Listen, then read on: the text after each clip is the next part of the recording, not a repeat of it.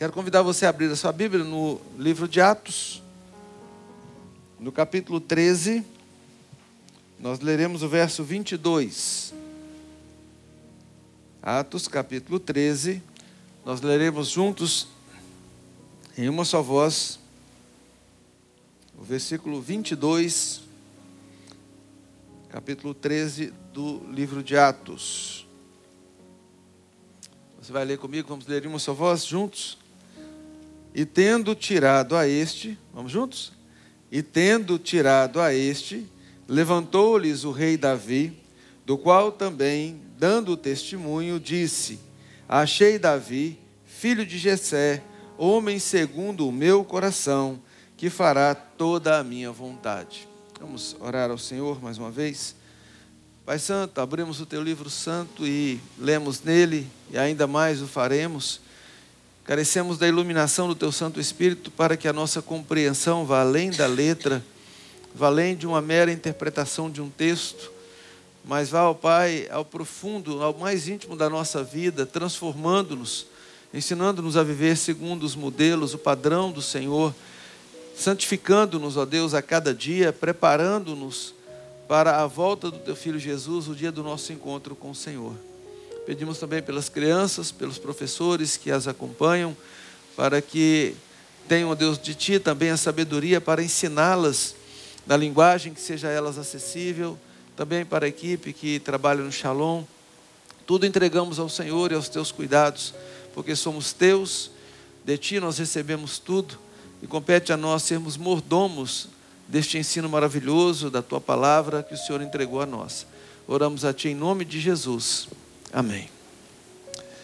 Bem, Arlene, minha esposa, os irmãos sabem, trabalha com o departamento infantil, e ela já trabalha com crianças muito antes de se casar com um pastor. Ela já lidava com essa turminha na igreja dela, onde eu a encontrei. E ela tem uma coisa que ela diz sempre: Edilson, eu leva um tempão com as crianças, construindo um personagem, mostrando um herói, e você em um dia destrói tudo. Né? Não é raro eu fazer isso. Eu falo, mas é assim mesmo que funciona. Você ensina para as crianças que Davi matou o urso, o leão, derrotou o gigante Golias, foi o grande rei de Israel, e quando elas crescem um pouquinho, elas precisam saber que esse mesmo Davi não era lá esse super-homem que normalmente nós pintamos, e que precisamos nos identificar com ele também nas suas falhas, para então sabermos que é possível sermos homens como Davi, que também vencem gigantes, leões e ursos, porque senão fica fora do alcance da gente. E a palavra de Deus é maravilhosa nesse sentido, porque nenhum dos homens que constam dessa palavra teve a sua biografia distorcida, manipulada, diminuída, escondida em alguma parte. Nenhum. Mesmo daquele que a Bíblia fala que é perfeito. E no caso destes, é Jesus Cristo. Então, sobre ele não tinha nada o que falar de negativo, de verdade. Todos os demais personagens bíblicos, de Gênesis a Apocalipse, em todos eles nós encontraremos a pessoa da humanidade. Desde o primeiro homem, criado perfeito, à imagem e semelhança de Deus, mas que também pecou. E no seu pecado, todos nós somos descendência. E por causa disto, em Adão e Eva, somos também pecadores, concebidos em pecado, como o próprio Davi diz em outros textos. Em Atos capítulo 13, Paulo fazia um discurso, pregava em Antioquia, e dentro do texto da sua mensagem, ele conta um pouco do que Deus fez e desse governo do Senhor. E esse versículo em particular que nós lemos, muitas vezes pinçado do seu contexto e lido isoladamente, tem feito com que as pessoas olhem para Davi e vejam um homem além do que ele é. Vejam aquele homem perfeito que ele, infelizmente, não foi. Porque a frase, homem segundo o meu coração, acaba dando a entender, ou essa interpretação equivocada algumas vezes, que era um homem que, por andar segundo o coração de Deus, acertava em tudo. Inclusive, Há quem até pregue isso nos dias atuais, né? Não ande segundo a vontade de Deus e você sempre vai acertar. Bom, queria eu que fosse assim. O problema começa em que nós não conseguimos andar 100% na vontade de Deus. O segundo problema, e que é decorrente desse primeiro, ou é a causa desse primeiro, na verdade, é que nós somos pecadores. E não fosse assim, não careceríamos, não precisaríamos da graça de Deus e da morte de Cristo por nós e pelos nossos pecados. Mas o que o texto está dizendo é que houve dois personagens, dois reis em Israel. Um que antecedeu a Davi e que era o rei Saul. E que foi escolhido segundo o coração dos homens. E que, diz o texto na sua descrição, era mais alto que os outros, do ombro para cima. Você colocou uma multidão de homens e o ombro dele dava na cabeça do resto, ou seja, a cabeça de Saul destacava para cima de uma multidão de homens de guerra. Tão grande que quando vestiram a armadura dele em Davi, ele não conseguiu se mexer com ela. Era um homem formoso, lindo, belo, era aquele rei de conto de fadas. Aquele rei que andava no seu cavalo, vestido na sua linda armadura, que tinha os seus cavalarianos e tinha ali os seus servos ao seu redor. O primeiro rei de Israel, um rei do jeito que o povo tinha pedido. Quando disseram ao sacerdote que não queriam continuar como estavam, mas queriam ter um rei como os povos vizinhos ao redor. Eles estavam negando aquilo que nós chamamos de teocracia. Deus era o governante. No tempo dos juízes, Deus era o rei, de fato, sobre Israel. E eles disseram, não, a gente quer ter um rei como os demais povos aí ao redor. Então, se vocês querem um rei, do modo como os outros povos querem, e tem ao redor, eu vou dar um para vocês nesse modelo. E deu Saul, um rei segundo o coração dos homens. Bonito, formoso, grande, destacado, que eles poderiam apresentar para a sociedade, né? Dizer, olha, que é o nosso rei, olha só, que figuraça, né? Que homem. E nós sabemos que o resultado não foi lá grandes coisas. Quando fala do homem segundo o coração de Deus, é porque nós notamos as inversões de valores. Lembram como é que Davi foi ungido, rei? O sacerdote foi até a casa dele e começou a procurar, olha, tem aí um filho de Jessé? Tem vários. Traz aqui que eu quero ungir, um deles é rei. E foram trazendo, claro, do mais velho para o mais moço. Não, esse não, esse não, esse não. Acabou? É, tem mais nada? Não, tem mais um. Tem um baixinho, um rapazinho, está lá no campo, né?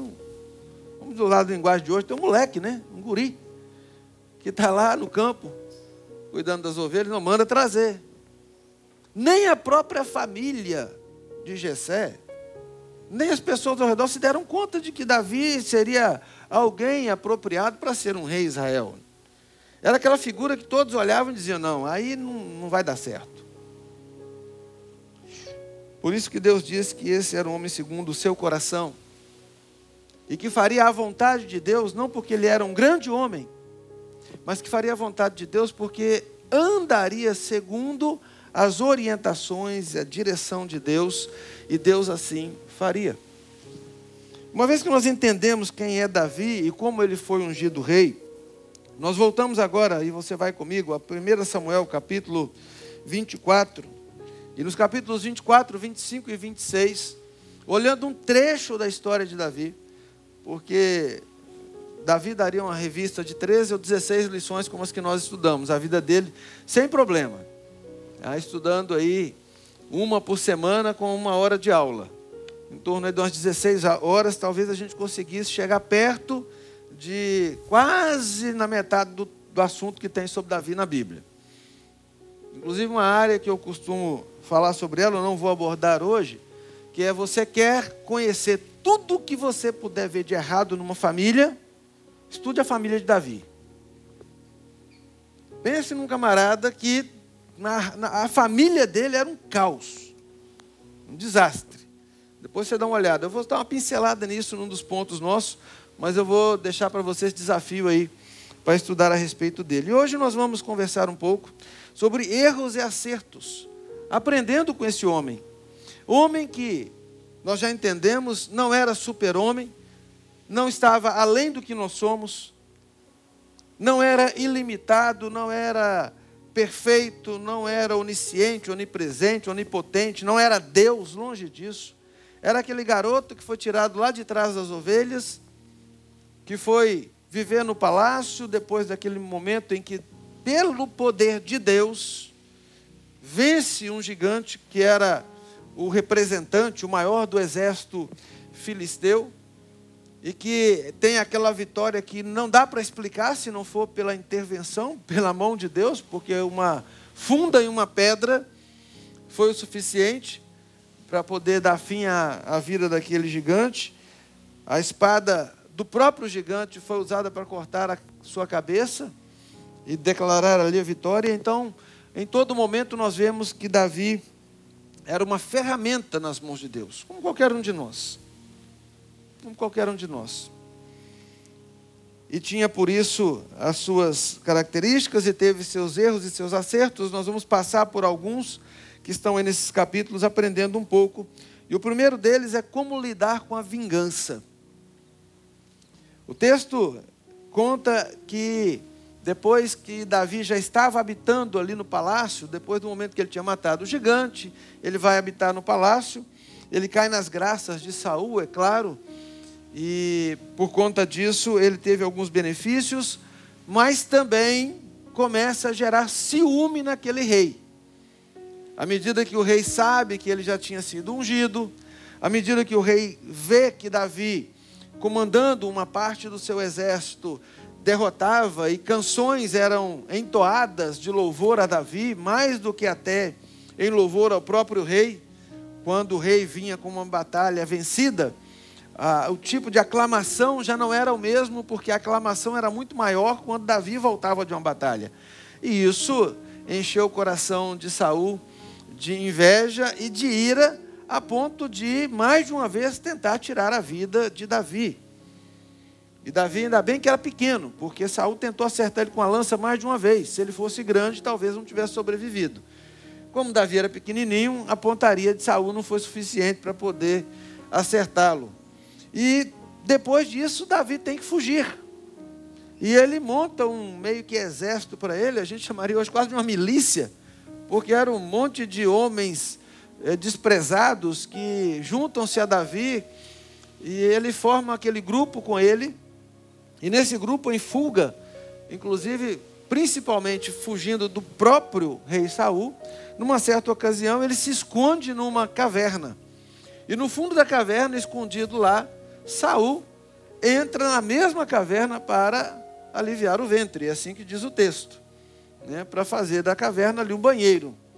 E estava na posição mais sujeita ao inimigo que ele pudesse estar, quando Davi, lá do fundo da caverna, com seus homens, fica sabendo.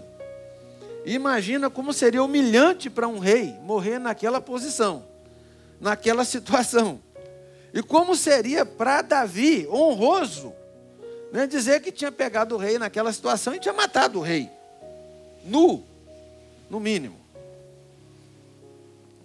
Era a oportunidade de vingança que Davi tinha nas mãos. No texto nós lemos que ele disse aos seus homens: o Senhor me guarde, versículo 6 do capítulo 24. O Senhor me guarde de que eu faça tal coisa ao meu Senhor. E o primeiro Senhor está em letras maiúsculas, né? Caixa alta, como a gente diz, e o segundo minúscula, porque o primeiro Senhor é Deus. O segundo Senhor é Saul. Davi se refere a ele como Senhor. E ele diz assim: isto é, que eu estenda a mão contra ele, pois é o ungido do Senhor. Com estas palavras, Davi manteve os seus homens e não conteve os seus homens e não lhes permitiu que se levantassem contra Saul. Retirando-se Saul da caverna, prosseguiu o seu caminho. Saul não faz ideia, ou não fez ideia até um pouco depois, do risco que ele tinha corrido. Como lidar com a vingança? Irmãos, em algum momento da nossa vida, aqui e ali, como Davi, podemos sofrer algum tipo de perseguição. Por inveja, porque o outro quer crescer. No mundo capitalista que nós vivemos, no mundo corporativo, não importa a função que você ocupe numa empresa, não importa o lugar em que você esteja, não importa o escalão, sempre tem alguém que quer subir um pouco mais. Eu tenho uma experiência pessoal que eu peço permissão, vou compartilhar com os irmãos, muito triste. Lá pelos idos dos meus 18 anos, eu trabalhava na Uzi Minas, uma empresa grande, e nós tínhamos, como em qualquer outro lugar, a equipe que se assentava para as refeições. E estávamos todos ali no chão de fábrica. Eram os peões, né? E num determinado momento, o meu parceiro, nós andávamos 2 a 2 pela área, fazendo vistoria. O meu companheiro, o meu parceiro que andava comigo 8 horas de trabalho todos os dias, disse o seguinte na mesa, na hora do almoço: eu, para subir aqui, piso até na minha mãe se ela passar na frente. Imaginem, com 18 anos, olhando um cara que já tinha ali perto dos seus 30, querendo galgar alguma coisa a mais. Eu falei, pô, se ele sobe na mãe dele... Ainda bem que eu sou tão pequenininho aqui dentro que não adianta nem ele subir em mim, não vai adiantar nada, né? Mas que eu passei a andar a partir daquele dia muito mais cauteloso e dei graças a Deus quando ele foi promovido. Não eu, ele.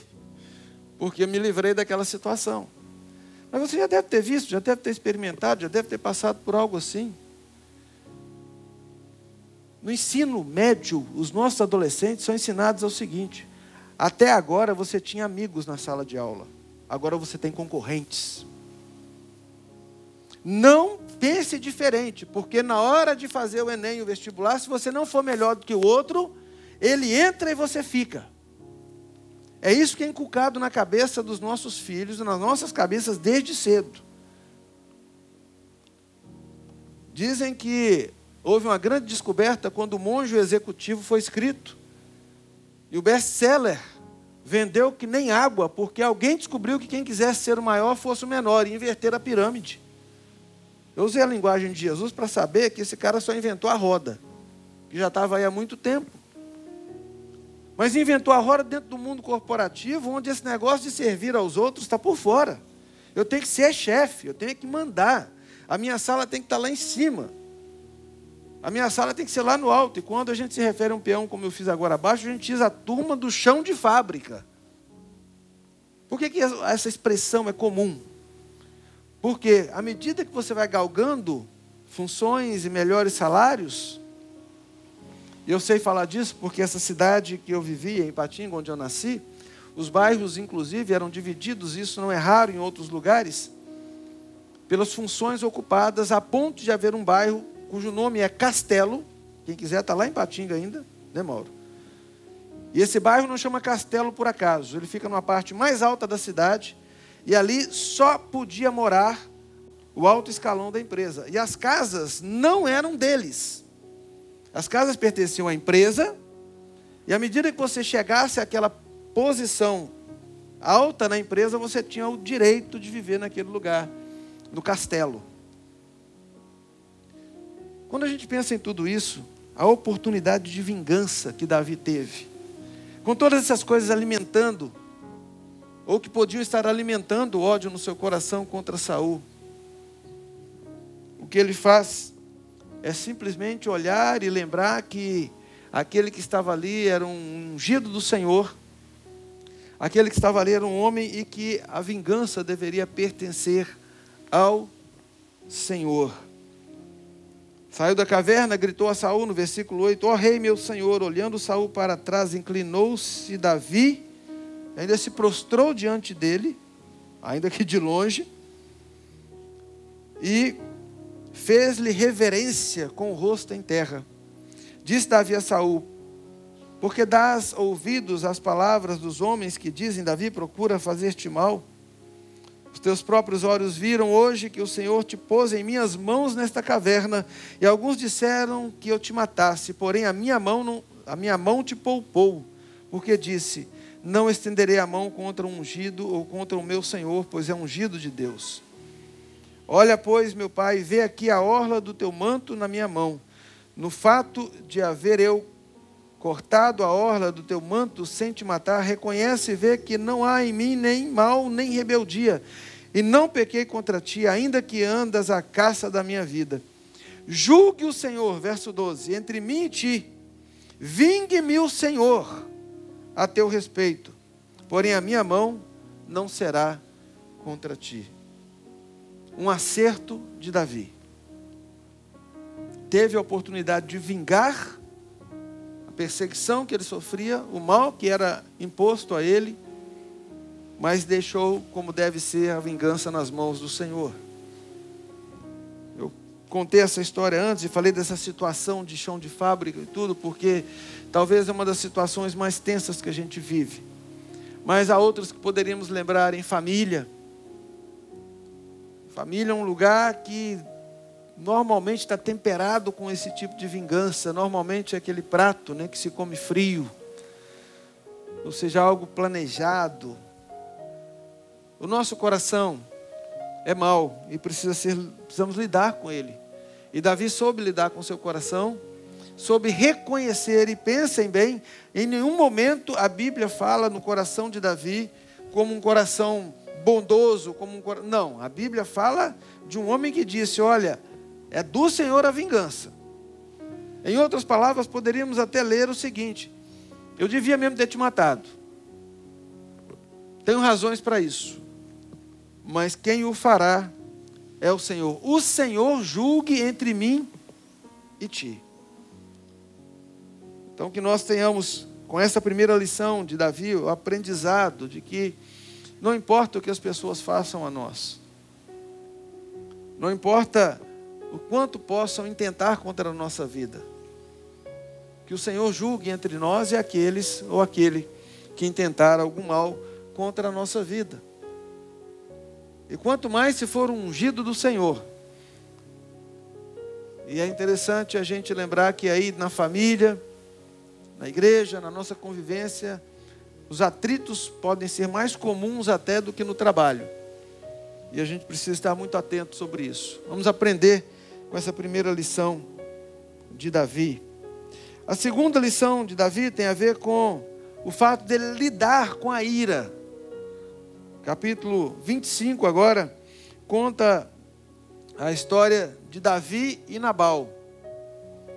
Davi envia seus homens a Nabal, ou a região ali no Carmelo, onde Nabal habitava, e pede que Nabal enviasse alguma comida. Lembram? Davi estava em fuga. Ele não tinha tempo de plantar e colher.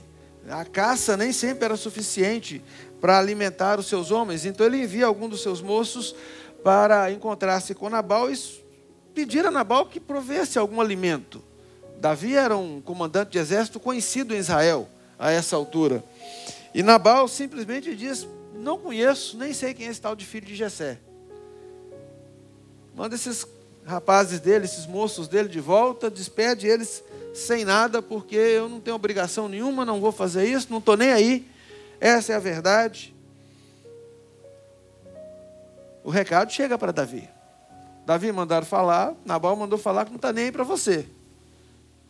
Mas olha, eu defendi essas fronteiras, eu protegi essa região. Enquanto comandante do exército de Israel, desde o primeiro gigante Golias que eu venci e outros que eu estava aqui enquanto comandante, esse sujeito só tem o que tem porque eu estava aqui com o meu exército.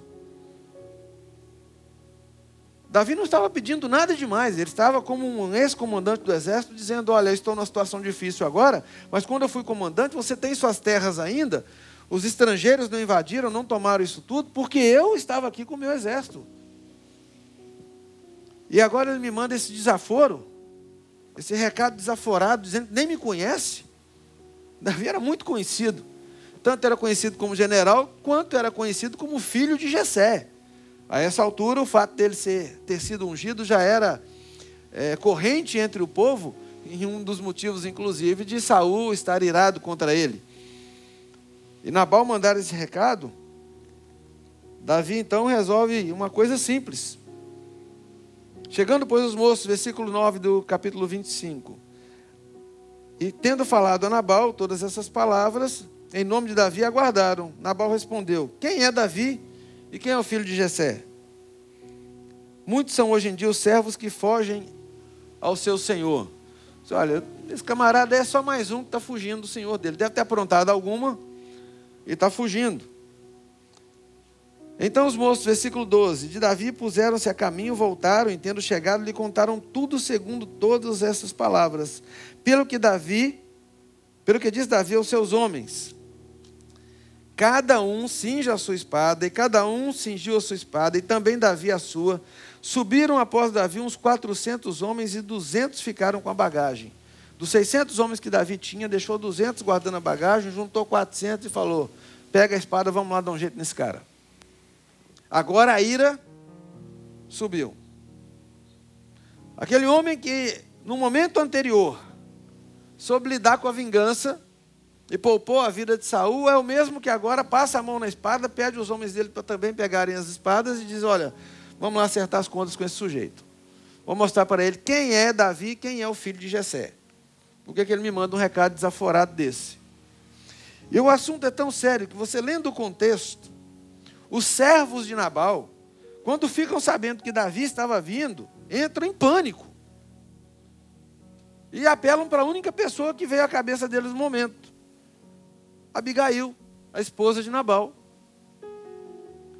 Eles correm lá na casa grande, né, na fazenda, e dizem assim, Abigail, pelo amor de Deus, faz alguma coisa. Aquele doido do seu marido, irmãos, estou traduzindo aqui, tá? Tradução livre. Aquele doido do seu marido, isso é pior do que a linguagem de hoje, né? Aquele doido do seu marido está achando que Davi é ninguém. Ele está vindo aí com 400 homens e está vindo com as espadas nas mãos e todo mundo. E ele já mandou dizer que não vai sobrar um vivo. Que vai matar todo mundo. Todos os homens aqui da nossa fazenda. O que é que a gente faz? Abigail, então. Como é bom uma mulher sábia dentro de casa. Ô Jesus, né? Abigail manda os servos juntarem as coisas, ó, pega alimento aí, enche as sacolas e vamos partir lá, vamos ver se a gente encontra com Davi antes dele chegar aqui. E foi o que ela fez. Ela partiu ao encontro de Davi e desceu por um lado diferente da encosta da montanha, é o que a gente vê no registro aqui, para se encontrar com Davi. E no versículo 18, Abigail, né, tomando 200 pães, 2 odres de vinho, 5 ovelhas preparadas, 5 medidas de trigo, pegou bastante comida e saiu então, mandou os homens adiante, foi ela também atrás. E versículo 21, Davi dissera, com efeito de nada me serviu ter guardado tudo quanto este possui no deserto, e de nada sentiu falta de tudo quanto lhe pertence, ele me pagou mal por bem. Faça a Deus o que lhe aprouver aos inimigos de Davi, se eu deixar ao amanhecer um só do sexo masculino dentre os seus. Interessante, né? Faça a Deus o que lhe aprouver, desde que seja por meio da minha espada. A ira acendeu no coração de Davi. E o mesmo Davi que tinha dito, a vingança pertence ao Senhor, devia ter feito isso de novo, né? Só que agora fala, a vingança é do Senhor, mas vai ser por meio da minha espada. Olha, irmãos, do que é que nós estamos falando? É um homem, como nós.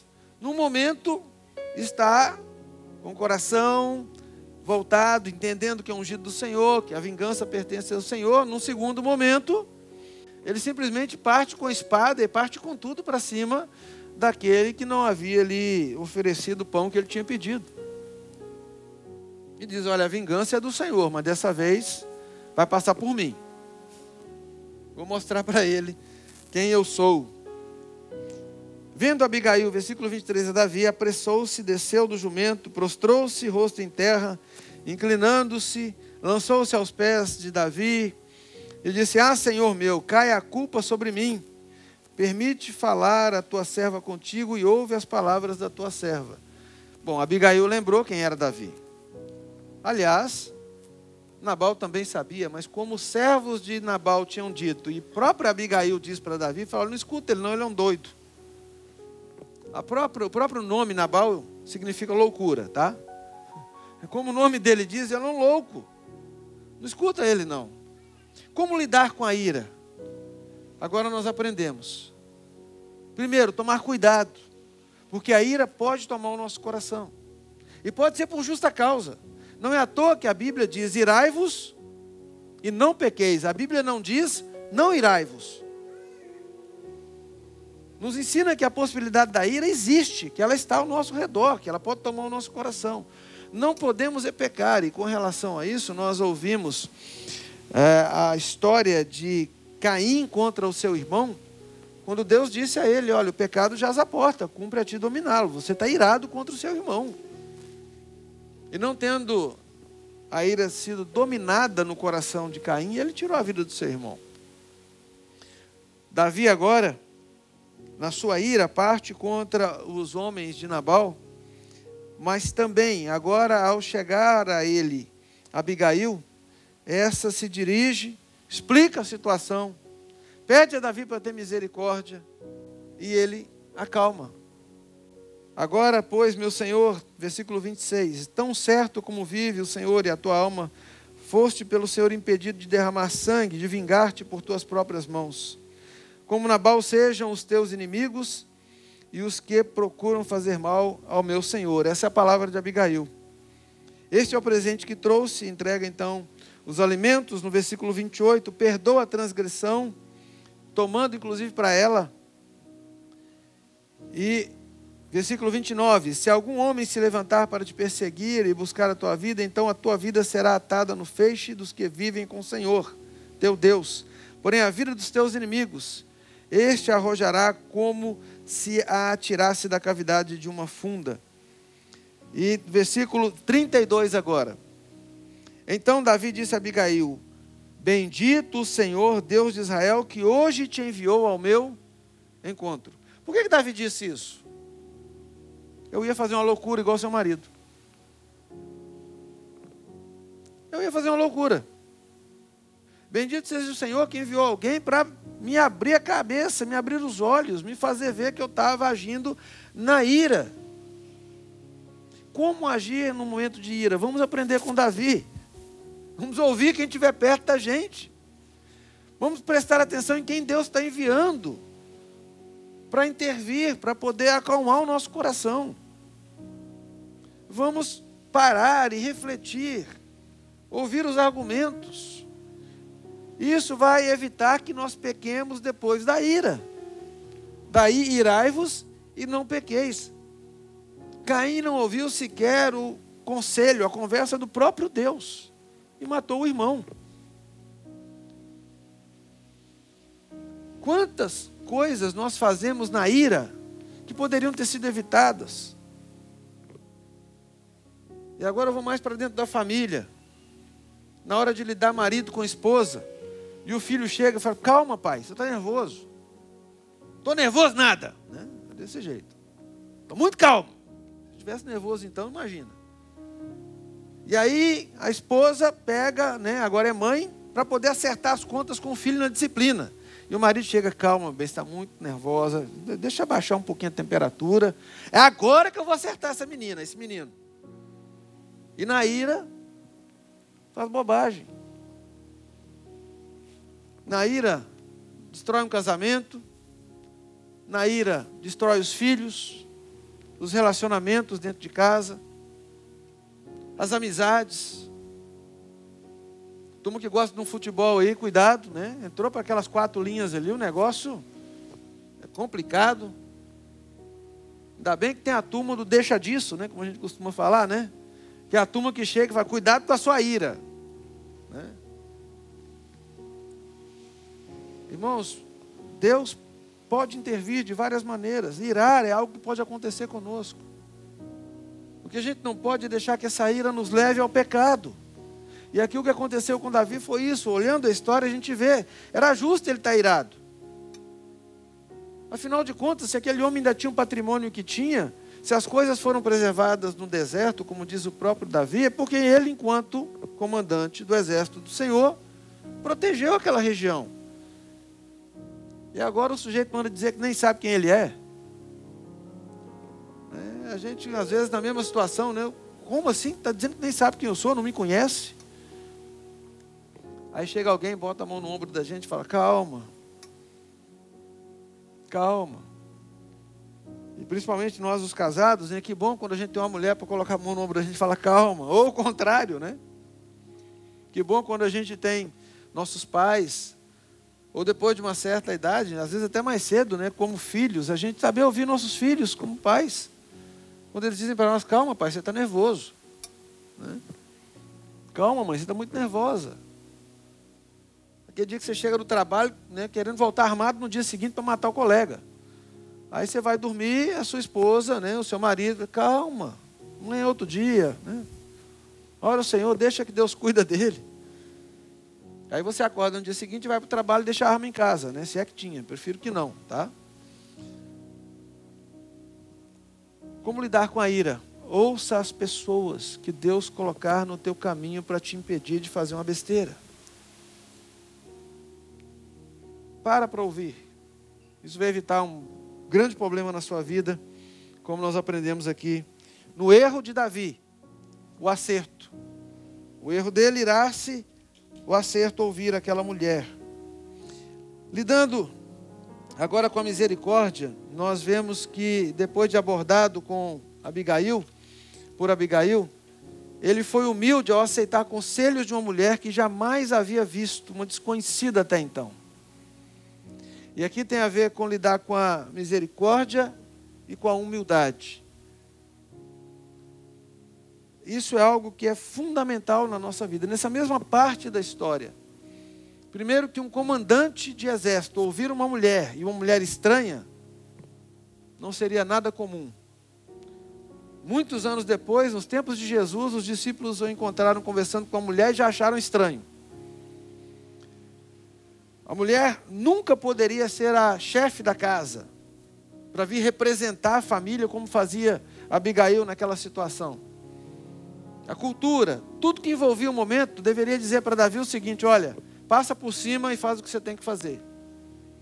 Você não tem que dar ouvido a mulher nenhuma. Ele que fosse homem da casa e respeitasse a você. Mas a misericórdia precisa tomar conta do nosso coração. E a humildade também. Como eu disse, para ouvirmos quem precisa ser ouvido. E o coração do homem, segundo o coração de Deus, é inclinado ao perdão. Se Deus nos escolheu, se nós somos pessoas tomadas pelo Senhor, não quer dizer que o nosso coração seja puro, mas quer dizer que nele habita um Espírito Santo que vai nos conduzir e que vai nos frear quando necessário, que vai colocar misericórdia no nosso coração. E aqui eu quero caminhar um pouco no Novo Testamento para lembrarmos daquela parábola tão conhecida, quando alguém tendo uma grande dívida contra um, ou a favor do rei, o rei manda trazê-lo, ele não tinha com que pagar, e o rei então diz que ele deveria ser morto, e ele pede por misericórdia, e o rei o perdoa. Saindo o perdoado dali, ele encontra alguém que lhe devia bem menos, muito menos, do que era a sua dívida. Ele apanha aquele homem e o sacode e diz, paga-me o que me deves. Ele diz, eu não tenho, por favor, me perdoa. E ele manda prender a mulher, os filhos, que era o costume de época, fazê-los escravos. Prender ali quer dizer isso, para poder pagar a dívida. O primeiro rei que havia perdoado aquele homem, agora manda trazê-lo, e ele não tendo como pagar, então ele é que vai preso. Essa parábola é dita por Jesus para falar a respeito do perdão.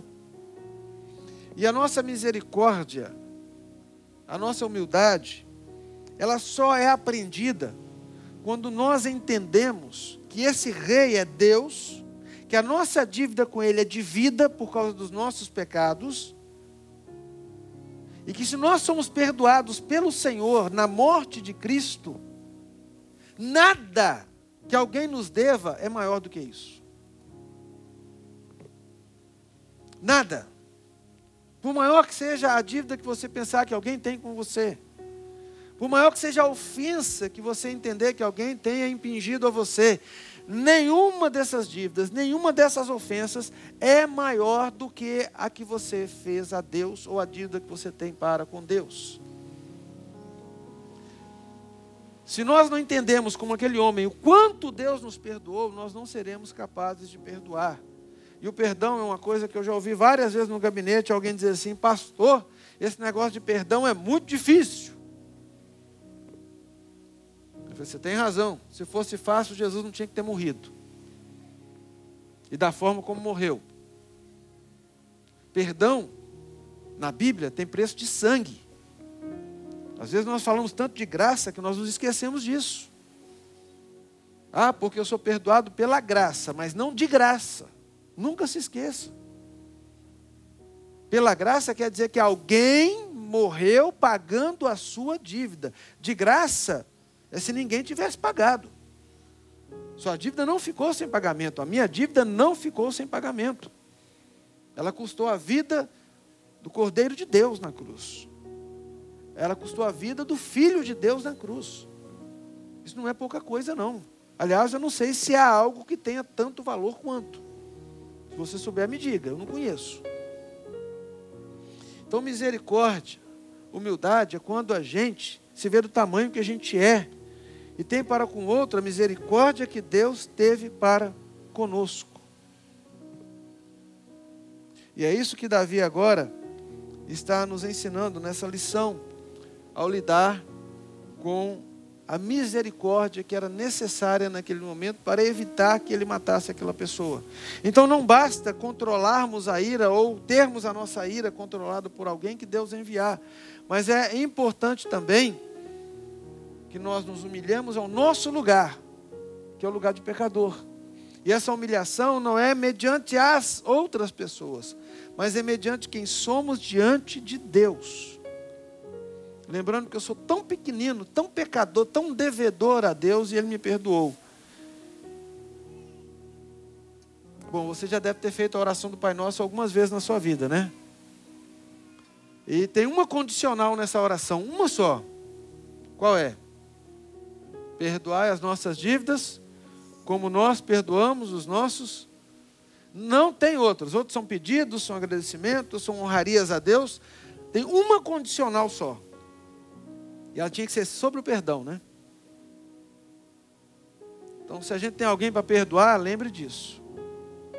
Esse assunto na Bíblia, ele é profundo, ele é fundamental, ele é importante, ele é primordial, porque tem a ver com a nossa própria vida diante do Senhor.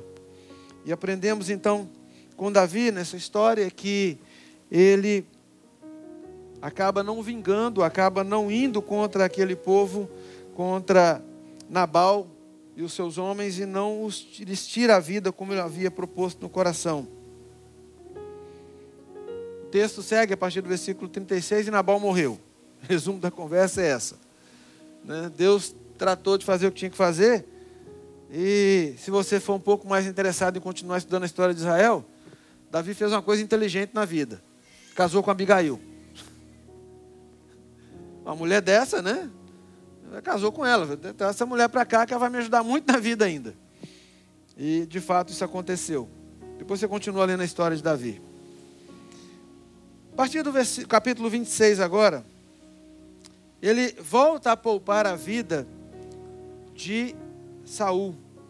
Ele tem uma segunda oportunidade. Agora nós aprendemos a como lidar com longanimidade. A longanimidade é aquela coisa de você ser tardio para irar. É de você andar mais uma milha. É de dar a capa quando alguém tomar a túnica. É de virar o outro lado da face quando já apanhou no primeiro. E agora Davi nos vai ensinar sobre isso, daquilo que Deus age na sua vida. E no capítulo 26, se você ler todo o capítulo, você observa como que até o versículo 16, principalmente, Davi lida com a continuidade da perseguição que Saul lhe impunha. E Davi, então, no versículo 7, vieram, pois, Davi e Abisai de noite ao povo, e eis que Saul estava deitado, dormindo no acampamento, e a sua lança fincada na terra à sua cabeceira. Abner e o povo estavam deitados ao redor dele. Então disse Abisai a Davi: Deus te entregou hoje nas mãos o teu inimigo. Deixa-me, pois, agora encravá-lo com a lança ao chão de um só golpe. Não preciso do segundo. Davi, porém, respondeu a Abisai: Não mates, pois quem haverá que estenda a mão contra o ungido do Senhor e fique inocente? Tão certo como vive o Senhor, este o ferirá, ou o seu dia chegará em que morra. ou em que, descendo a batalha, seja morto. O Senhor me guarde de que eu estenda a mão contra o seu ungido. Agora, porém, toma a lança que está à sua cabeceira e a bilha de água e vamos-nos. Da primeira vez ele levou um pedaço da túnica, agora ele levou a lança e a botija de água, né? A bilha de água que pertenciam a Saul. E aqui a longanimidade tem a ver com a diferença do que tinha acontecido antes. Abigail, lembra, em desenho animado eles colocam duas figurinhas, né? Um capetinho e um anjinho, né? No ouvido e no outro, né? Na sua vida não é isso, mas a figura do desenho animado pode valer aqui. Uma hora você tem Abigail na sua cabeça assim, olha, faz isso não, acalma aí, mas não duvide, também terá na sua vida aquele que fique assim, olha, aproveita, pega ele, mata ele, ou então deixa eu matar. E aí é a hora de você exercer longanimidade, é a hora de você exercer domínio próprio, mansidão, é hora de você virar para a pessoa que está te pondo pilha, né? Vamos usar a expressão aí, popular, e falar, não, não é assim. Porque isso acontece na vida da gente. Tanto você vai ter na sua vida aqueles para dizerem assim, olha, calma, como você vai ter alguém para dizer, não leva desaforo para casa. Esse negócio de humildade para crente não quer dizer isso não, tá? Jesus queria dizer outra coisa quando ele falou em dar uma face, dar outra, esse negócio de levar a túnica. Não era bem assim não. Eu já vi tanta gente interpretando esse texto dessa forma, não sei se vocês já viram. Não era bem assim não. Ó, a Bíblia também diz que é para ser simples como uma pomba e astuto como uma serpente. Sabe o que quer dizer isso? Não é que é para você picar o cara, não. A serpente que picou é aquela lá, tá? O dragão, tá? O que está dizendo é o seguinte, esquiva. Se você tiver a oportunidade de se livrar do embate, se você puder evitar que ele te bata uma segunda vez, faça isso. Mas não é picando ele. Tem uma diferença. Davi, da primeira e da segunda vez, fez a mesma coisa. Saiu. Aquele velho ditado, né? Quando um não quer, dois não brigam. Mas vai ter gente na sua cabeça te incitando. Não tenha dúvida. Mas é seu direito, ele está te perseguindo. É seu inimigo. Aproveita a oportunidade. E ó, né? Me desculpem aqueles que são da categoria, que graças a Deus não são todos, mas eu tenho que citar aqui. Um dos maiores problemas meus hoje como conselheiro no ministério, principalmente ao lidar com casais e às vezes com outras pessoas, são os nossos psicólogos. A coisa ferve dentro de casa e a gente entra para tentar uma reconciliação, para conversar, para fazer o papel de Abigail. E me vem uma meia dúzia de psicólogos, vou colocar assim, né, para tirar do geral para o mínimo, se Deus quiser, para dizer o seguinte, não, você tem mais é que ser feliz. Quem é você, mulher sustentada, tem seu trabalho, tem seu sustento, vai ficar aguentando marido com essas coisas? E você, um cara jovem ainda, 40 e poucos anos, tem 20 menininhas aí de 20 anos que te interessam em você, rapaz. Parte, vai ser feliz. E vira para os nossos filhos, nossos adolescentes, e quer respeitar pai e mãe? Tem isso não. Eles estão impondo a você certas coisas e vai por aí um monte de capetinhas, eu vou usar a expressão, no ouvido, dizendo para você que você não tem que ser tolerante, que você não tem que engolir essas coisas. E aí, você acaba em pecado por causa disso. Seu casamento é destruído de vez, porque se estava nessa condição, com certeza lá não estava muito bom mesmo. Mas o que faltava, como no caso de Davi, era só alguém para falar no ouvido. E se você der ouvidos, com certeza você vai cair. Então a longanimidade vai te fazer caminhar uma segunda milha, vai te fazer ser mais misericordioso, vai te fazer ler o resto da Bíblia e entender, como nós trouxemos uma mensagem aqui neste púlpito uns domingos atrás, até abrir mão daquilo que é seu de direito, para não escandalizar o outro.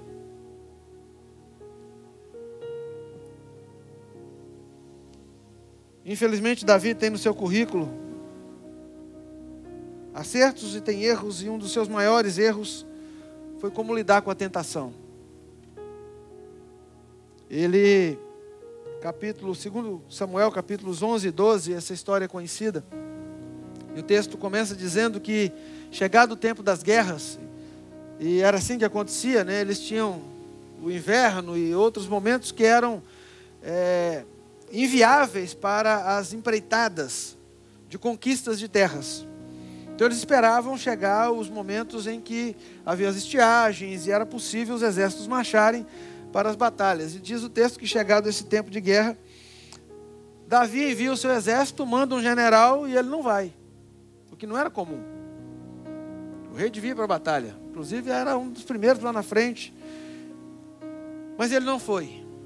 E não indo, o texto nos conta que ele estava no terraço de casa, lá no palácio, né? E usufruindo daqueles bons dias de descanso que ele mesmo tinha oferecido a si, quando vê de longe a mulher de Urias. E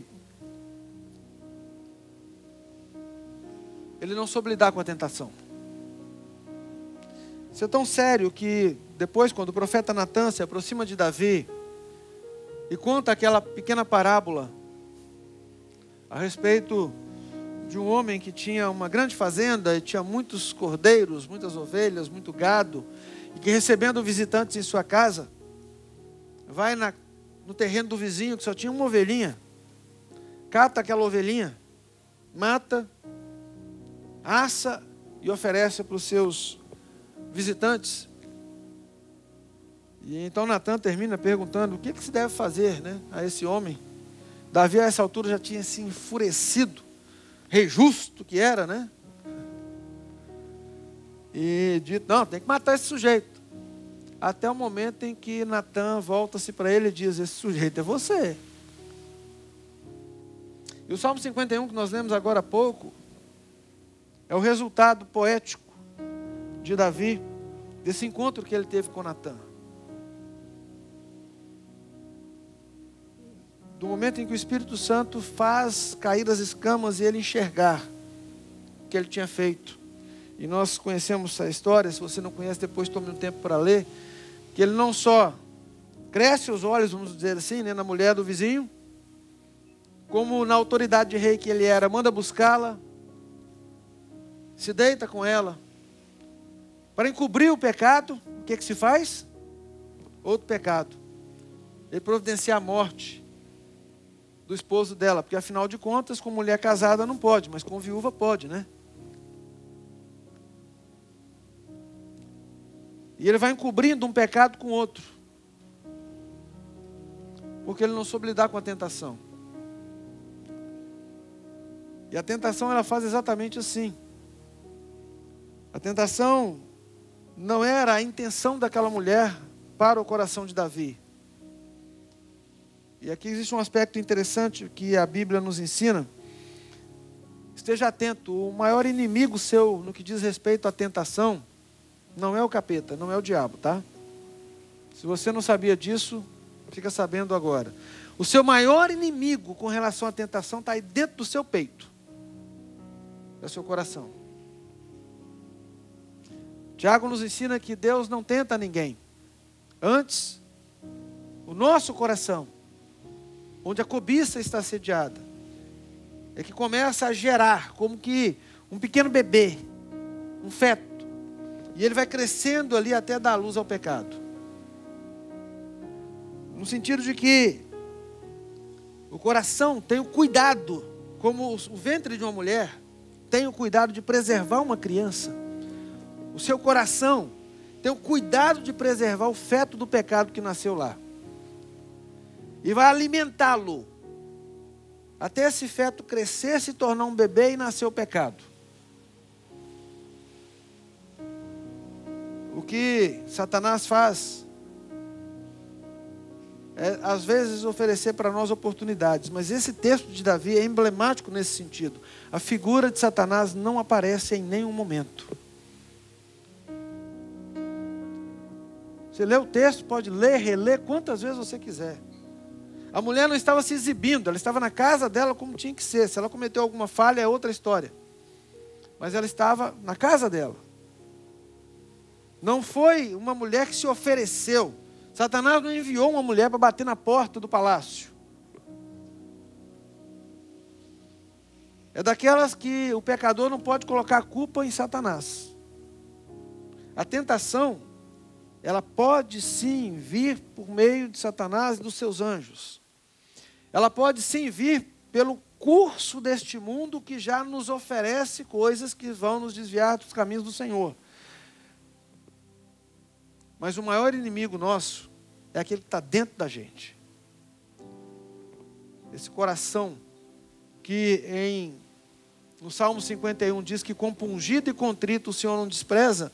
Em outro momento nós lemos que ele é enganoso, profundamente enganoso. E Davi não soube lidar com o seu próprio coração no que diz respeito à tentação. Tem uma história que eu gosto de contar em trabalhos com casais, de um empresário muito bem sucedido, que tinha uma secretária muito bonita, muito educada, que todos os dias quando ele chegava no expediente, ela o recebia, lhe dava um bom dia. Então ele era conduzido à sua sala, que a essa altura já estava toda limpa, organizada, com toda a sua agenda bem preparada. Em alguns minutos chegava um cafezinho e com palavras de ânimo, que o dia do senhor seja muito bom, que a empresa seja muito produtiva, está aqui um cafezinho, o senhor quer um pão de queijo também? O empresário era mineiro, né? Tinha que ser. E então logo ele precisava de alguma coisa, bastava dar um toque no telefone e já estava providenciado, aquela secretária proativa, muito bonita. Bem, esse homem convivia com ela ali 8 horas todos os dias, durante toda a semana. Até que um dia a sua esposa volta-se para ele e diz assim: meu bem, vai acontecer o casamento da nossa sobrinha. E eu abri o armário aqui e não tem nenhum vestido. Bom, vocês sabem como funciona isso, né? Eu não tenho nenhuma roupa. Né? E é claro, a roupa que ela está falando que não tem é aquela que viu na vitrine do shopping, né? Que tem mais do que um zero depois do primeiro número. Ou mais do que 2 ou 3. E lá na empresa, ele está vivendo um momento em que, prestando serviço, ele tem sobre sua mesa um documento que ele tem que decidir se ele vai pagar o imposto ou não. E o imposto é exatamente o valor daquele vestido que a mulher viu lá no shopping. E ele fala: poxa, eu amo tanto a minha esposa.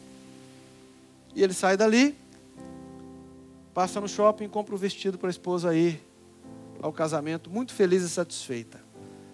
Bom, eu imagino que a maior parte de vocês pensou que ele ia pecar com a secretária, né? Ele amava tanto a esposa que ele sonegou o imposto. Sabe o que isso quer dizer, irmãos? Que nem sempre a tentação está onde a gente pensa que está. A tentação não era a secretária bonita, educada. A tentação era o amor que ele tinha pela esposa. E o desejo de satisfazer o desejo dela. E o seu pecado não foi adultério, foi roubo. Eu conto essa história porque a gente precisa saber onde é que está a brecha do nosso muro. Onde é que o nosso coração pode ser seduzido ou pode nos seduzir e nos levar ao pecado. E Davi, aquele homem que poderia vencer qualquer exército, que venceu muitas batalhas, aquele homem que era um rei muito bem sucedido, que tinha um harém a seu serviço, descuidou-se e caiu na tentação. O seu coração o derrubou. Precisamos aprender com Davi a lidar com a tentação. E lidar com ela tem a ver com cuidado com o tempo ocioso. Lidar com a tentação tem a ver com cuidado, porque você não será enganado só pelos inimigos externos, mas principalmente pelo interno. Cuidado, porque esse inimigo te conhece muito bem. Cuidado, porque ele sabe onde está a sua paixão. Ele sabe onde está a sua vontade. Ele sabe onde está o que você gosta. O seu coração sabe. E ele talvez não te derrube com a secretária bonita, mas te leve ao roubo. Fica aí o exemplo para cada um de nós pensar onde é que o nosso coração pode ser enganoso. Porque Davi, o grande rei Davi, o vitorioso rei Davi, também foi vítima do seu próprio coração. Não morreu nas mãos de Saul, não morreu nas mãos de tantos outros inimigos. Foi impedido da ira, foi impedido pela longanimidade, foi humilde, ouviu uma mulher e agora cai nessa sedução do seu próprio coração.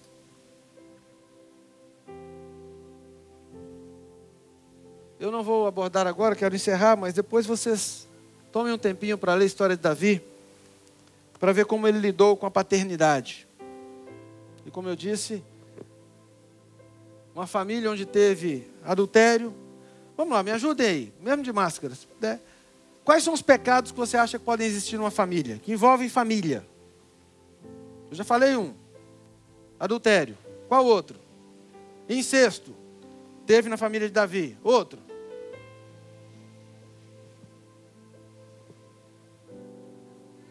Assassinato. Teve? Teve. Mais o quê? Vocês procuram, está lá na história dele. Traição. Teve? Entre pai e filho. Teve. Mais o quê? Mentira. Ah, mentira não tinha na família de Davi, não. Qual mais? Olha. Isso aqui é uma grave que a gente não lembra. Faltava ouvir os filhos. Davi pecou por não ouvir os seus filhos. Não parou para ouvir os filhos. Estava ocupado demais. Isso é só daquela época. Hoje em dia não tem isso não, tá, gente? Pai ocupado demais para não ouvir os filhos, né? É causa de uma boa parte das confusões que tem ali na casa de Davi. Davi não soube lidar com a paternidade. Davi não soube lidar com a família. Tá? E aí ele errou e errou feio. Mas aí, como eu falei, é muita coisa para a gente fazer aqui num dia só. Bom, eu quero terminar com o Salmo 51. Volta nele aí, para a gente encerrar dentro do nosso horário aqui. Esse homem que, segundo o coração de Deus, teve seus acertos, seus erros, mas que ao ser confrontado com seu pecado, clama: compadece-te de mim, ó Deus, segundo a tua benignidade. Segundo a multidão das tuas misericórdias, apaga as minhas transgressões. Lava-me completamente da minha iniquidade, purifica-me do meu pecado. Pois eu conheço as minhas transgressões, e o meu pecado está diante de mim. Interessante esse versículo aparecer aqui com transgressões no plural. Porque pode parecer, num primeiro momento, que Davi está arrependido só do pecado de adultério. Mas ele sabe que o único pecado dele não é ter adulterado com Batseba. Por isso ele diz: transgressões. Pequei contra ti somente, fiz o que é mal perante os teus olhos, de maneira que serás tido por justo no teu falar e puro no teu julgar. Esse é o mesmo Davi que tinha dito a Saul o seguinte: julgue o Senhor entre mim e ti. Agora ele diz o quê? O Senhor será justo como me julgar. Eu nasci na iniquidade, em pecado me concebeu minha mãe. O Senhor, eis que te comprazes na verdade, no íntimo e no recôndito me fazes conhecer a sabedoria. Purifica-me com sopo e ficarei limpo. Lava-me e ficarei mais alvo que a neve. Faze-me ouvir júbilo e alegria, para que exultem os ossos que esmagaste. Esconde o rosto dos meus pecados, apaga todas as minhas iniquidades. Cria em mim, ó Deus, um coração puro e renova dentro em mim um espírito inabalável. Esse é o homem que tinha plena consciência de que o coração puro e o espírito inabalável só viria do Senhor. Mas sério, não me repulses da tua presença, nem me retires o teu Espírito Santo. E restitui-me a alegria da tua salvação. Sustenta-me com um espírito voluntário. Eu quero servir. Então ensinarei aos transgressores os teus caminhos. Daqui para frente ele fala do efeito que essa transformação na sua vida pode causar na vida dos outros. Porque o Senhor não quer sacrifícios. O Senhor não se agrada de holocaustos. Agradável ao Senhor é o coração compungido e contrito, diferente do coração enganoso. E como todo bom israelita e rei de Israel, ele pede pelo bem de Sião e pelo povo do Senhor, ao terminar o seu cântico. Erros e acertos de um homem chamado Davi. Um pouquinho da história desse homem. Como eu disse, é o grande herói que venceu Golias, que matou o leão e o urso, venceu batalhas, mas que, como nós, pode irar, como nós, pode pecar e pecou, como nós, precisa de longanimidade, precisa aprender a lidar com as situações, precisa saber ouvir as pessoas certas, deixar de ouvir as pessoas erradas. Precisou de tudo isso, como nós precisamos também. E a Bíblia não registra a vida desses homens para o mérito ou honra deles. Mas como tudo na Bíblia, aí está para que nós aprendamos. E vivamos uma vida melhor na presença do Senhor, mais de acordo com a palavra do Senhor. O que eu peço a Deus por mim e por cada um de nós que aqui estamos, e aqueles que acompanham essa mensagem, é que nós acertemos mais como Davi e erremos menos como Davi. Dizem que mais inteligente é o homem que aprende com os erros dos outros, né? Quem sabe a Bíblia tenha para nós esse grande valor de aprendermos com os erros de Davi e de buscarmos também os acertos que ele teve na sua vida. Enfim, que sejamos homens, aí no plural, né? No segundo coração de Deus. Não porque a gente vive a vontade de Deus o tempo todo, mas porque nós somos frutos da vontade de Deus. E como frutos da vontade de Deus, nossa vida é diferente. Vamos orar? Feche seus olhos.